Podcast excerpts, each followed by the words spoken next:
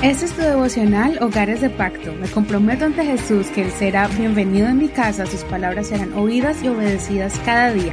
Mi hogar le pertenece a Él. Noviembre 1. Canten con inteligencia. Salmos capítulo 47, verso 1 al 10, versión Reina Valera actualizada 2015. Pueblos todos, aplaudan. Aclamen a Dios con voz de júbilo, porque el Señor el Altísimo es temible, gran Rey sobre toda la tierra. Él someterá a los pueblos a nosotros, las naciones debajo de nuestros pies, porque Él ha elegido nuestra heredad, el orgullo de Jacob, al cual amo. Subió Dios en medio de aclamación. El Señor con sonido de corneta. Canten a Dios, canten, canten a nuestro Rey, canten, porque Dios es el Rey de toda la tierra. Canten con entendimiento. Dios reina sobre las naciones.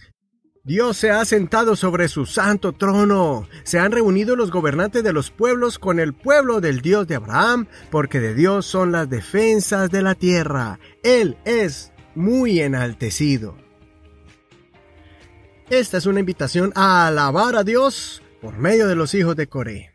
Recordemos que los hijos de Coré eran descendientes de aquellos que pecaron delante de Dios en el desierto contra Moisés, por haberse rebelado en contra del Señor y los líderes que Dios había puesto en el pueblo, como Moisés y Aarón. Después de muchos años, los vemos como instrumentos importantes en las manos de Dios para guiar al pueblo en la alabanza. Ellos se convirtieron en un gran equipo de trabajo junto con el rey David para reformar la adoración en medio del pueblo. Los últimos salmos que hemos estudiado, ellos lo escribieron inspirados por Dios. Escribieron poesías hermosas que exaltan al Señor para que el pueblo sea fiel al Señor. Los hijos de Corea aprendieron a valorar su posición como sacerdotes y levitas delante de la presencia de Dios, porque vieron cómo Dios tuvo misericordia de ellos y dejó un remanente de su familia vivo, permitiéndoles adorar a Dios una vez más en el tabernáculo. Los hijos de Coré pudieron vivir avergonzados, cargando la culpa por los pecados de su padre, pero ellos se convirtieron en la muestra de la bondad de Dios, redimiendo las faltas cometidas en el pasado por sus antepasados y dándoles lugar de privilegio para adorar al Señor delante del pueblo. La razón por la cual los antepasados se rebelaron era porque querían tener una posición más grande y de importancia entre la tribu de Leví, que eran los líderes encargados de los rituales y sacrificios al Señor.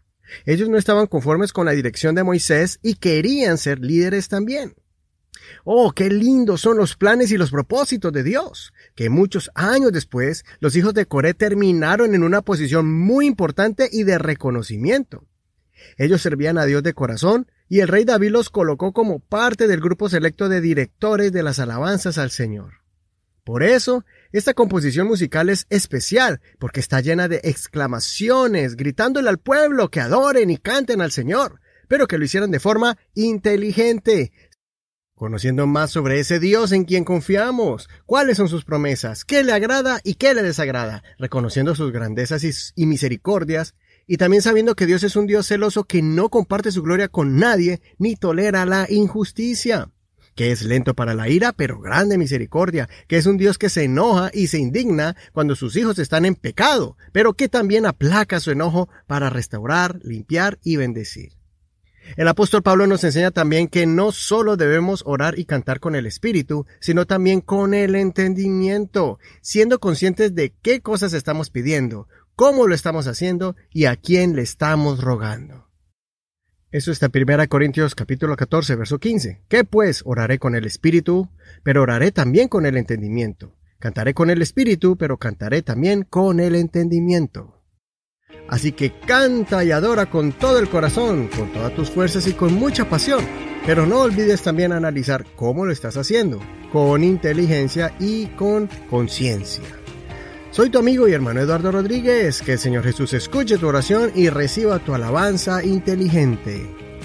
Recuerda que ya estamos en Facebook, puedes encontrarnos como Hogares de Pacto Devocional. Por favor, danos un like, un me gusta y también comparte este devocional con todos tus amigos y tus contactos en tus redes sociales.